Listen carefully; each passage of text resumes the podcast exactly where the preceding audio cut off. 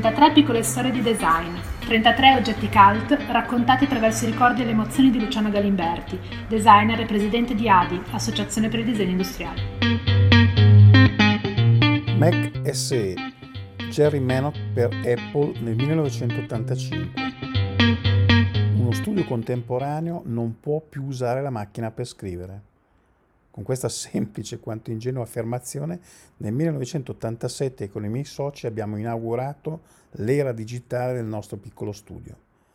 In breve ci accorgemmo che era molto più facile a dirsi che a farsi.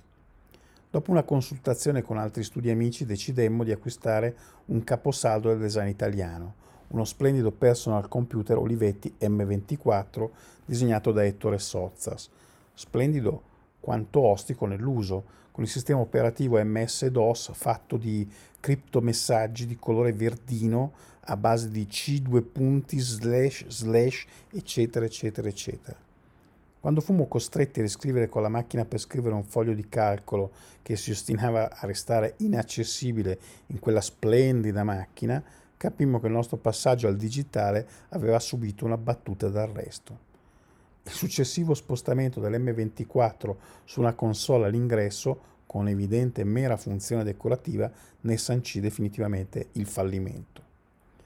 Frustrati da questa costosa esperienza, abbiamo guardato con grande sospetto l'amico e collega Aldo Bottoli, che ci decantava invece la facilità d'uso del suo Mac SE.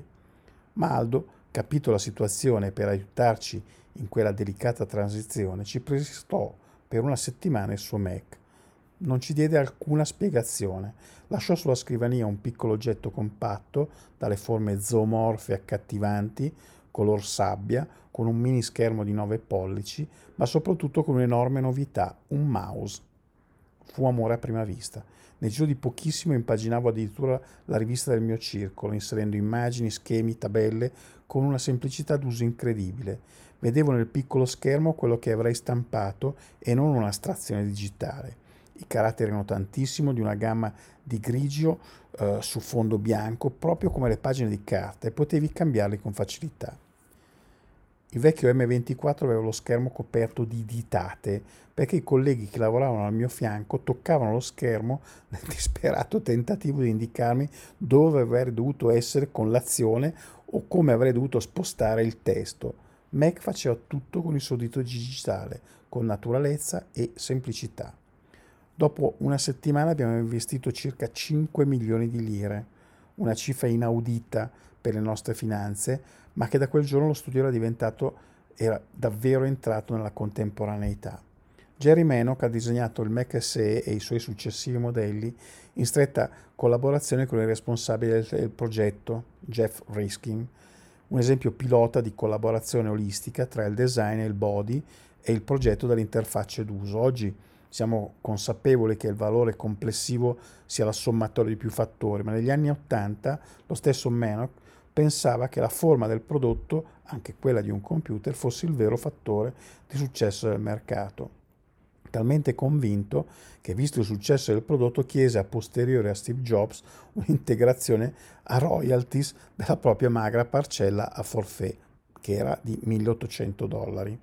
Naturalmente Jobs rifiutò non per avarizia, credo, ma perché convinto che il prodotto fosse frutto di un progetto composto da competenze vaste, dove addirittura il regista non era il designer del body, bensì quello dell'interfaccia operativa.